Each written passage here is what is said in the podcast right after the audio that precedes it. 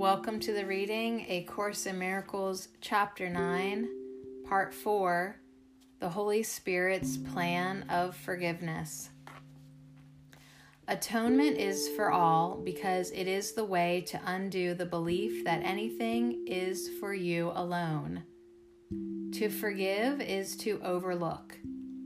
Look then beyond error and do not let your perception rest upon it for you will believe what your perception holds.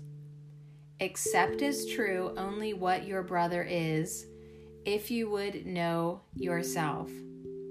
Perceive what he is not, and you cannot know what you are, because you see him falsely. Remember always that your identity is shared, and that its sharing is its reality. You have a part to play in the atonement, but the plan of the atonement is beyond you. You do not understand how to overlook errors, or you would not make them. It would merely be further error to believe either that you do not make them or that you can correct them without a guide to correction. And if you do not follow this guide, your errors will not be corrected. The plan is not yours because of your limited ideas about what you are. This sense of limitation is where all errors arise. The way to undo them, therefore, is not of you, but for you. The atonement is a lesson in sharing, which is given you because you have forgotten how to do it. The Holy Spirit merely reminds you of the natural use of your abilities. By reinterpreting the ability to attack into the ability to share, He translates what you have made into what God created. If you would accomplish this through Him, you cannot look on your abilities through the eyes of the ego, or you will judge them as it, it, it does. All their harmfulness lies in the ego's judgment. All their helpfulness lies in the judgment of the Holy Spirit. The ego, too, has a plan of forgiveness because you are asking for one, though not of the right teacher. The ego's plan, of course, makes no sense and will not work. By following its plan, you will merely place yourself in an impossible situation to which the ego always leads you. The ego's plan is to have you see error clearly first and then overlook it. Yet, how can you overlook what you have made real? By seeing it clearly, you have made it real and cannot overlook it. This is where the ego is forced to appeal to mysteries, insisting that you must accept the meaningless to save yourself. Many have tried to do this in my name, forgetting that my words make perfect sense because they come from God. They are as sensible now as they ever were because they speak of ideas that are eternal. Forgiveness that is learned of me does not use fear to undo fear, nor does it make real the unreal and then destroy it. Forgiveness through the Holy Spirit lies simply in looking beyond error from the beginning and thus keeping it unreal for you. Do not let any belief in its realness enter your mind, or you will also believe that you must undo what you have made in order to be forgiven. What has no effect does not exist, and to the Holy Spirit, the effects of error are non existent. By steadily and consistently canceling out all its effects. Everywhere and in all respects, he teaches that the ego does not exist and proves it. Follow the Holy Spirit's teaching and forgiveness, then, because forgiveness is His function and He knows how to fulfill it perfectly. This is what I meant when I said that miracles are natural, and when they do not occur, something has gone wrong.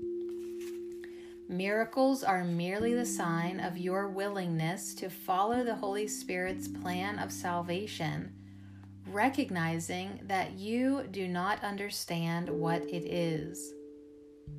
His work is not your function, and unless you accept this, you cannot learn what your function is. The confusion of functions is so typical of the ego that you should be quite familiar with it by now. The ego believes that all functions belong to it, even though it has no idea what they are. This is more than mere confusion. It is a particularly dangerous combination of grandiosity and confusion that makes the ego likely to attack anyone and anything for no reason at all. This is exactly what the ego does. It is unpredictable in its responses because it has no idea of what it perceives. If you have no idea what is happening, how appropriately can you expect to react? You might ask yourself, regardless of how you may account for the reaction, whether its unpredictability places the ego in a sound position as your guide. Let me repeat that the ego's qualifications as a guide are singularly unfortunate, and that it is a remarkably poor choice as a teacher of salvation. Anyone who elects a totally insane guide must be totally insane himself. Nor is it true that you do not realize the guide is insane. You realize it because I realize it, and you have judged it by the same standard I have. The ego literally lives on borrowed time, and its days are numbered. Do not fear the last judgment, but welcome it, and do not wait, for the ego's time is borrowed from your eternity. This is the second coming that was made for you as the first was created. The second coming is merely the return of sense. Can this possibly be fearful? What can be fearful but fantasy? And who turns to fantasy unless he despairs of finding satisfaction in reality? Yet it is certain that you will never find satisfaction in fantasy, so that your only hope is to change your mind about reality. Only if the decision that reality is fearful is wrong can God be right. And I assure you that God is right. Be glad then that you have been wrong. But this was only because you did not know who you were. Had you known, you could no more have been wrong than God can. The impossible can, can happen only in fantasy. When you search for reality in fantasies, you will not find it. The symbols of fantasy are of the ego, and of these you will find many but do not look for meaning in them. They have no more meaning than the fantasies into which they are woven. Fairy tales can be pleasant or fearful, but no one calls them true. Children may believe them, and so for a while the tales are true for them. Yet when reality dawns, the fantasies are gone. Reality has not gone in the meanwhile. The second coming is the awareness of reality, not its return. Behold, my child, reality is here. It belongs to you and me and God and is perfectly satisfying to all of us.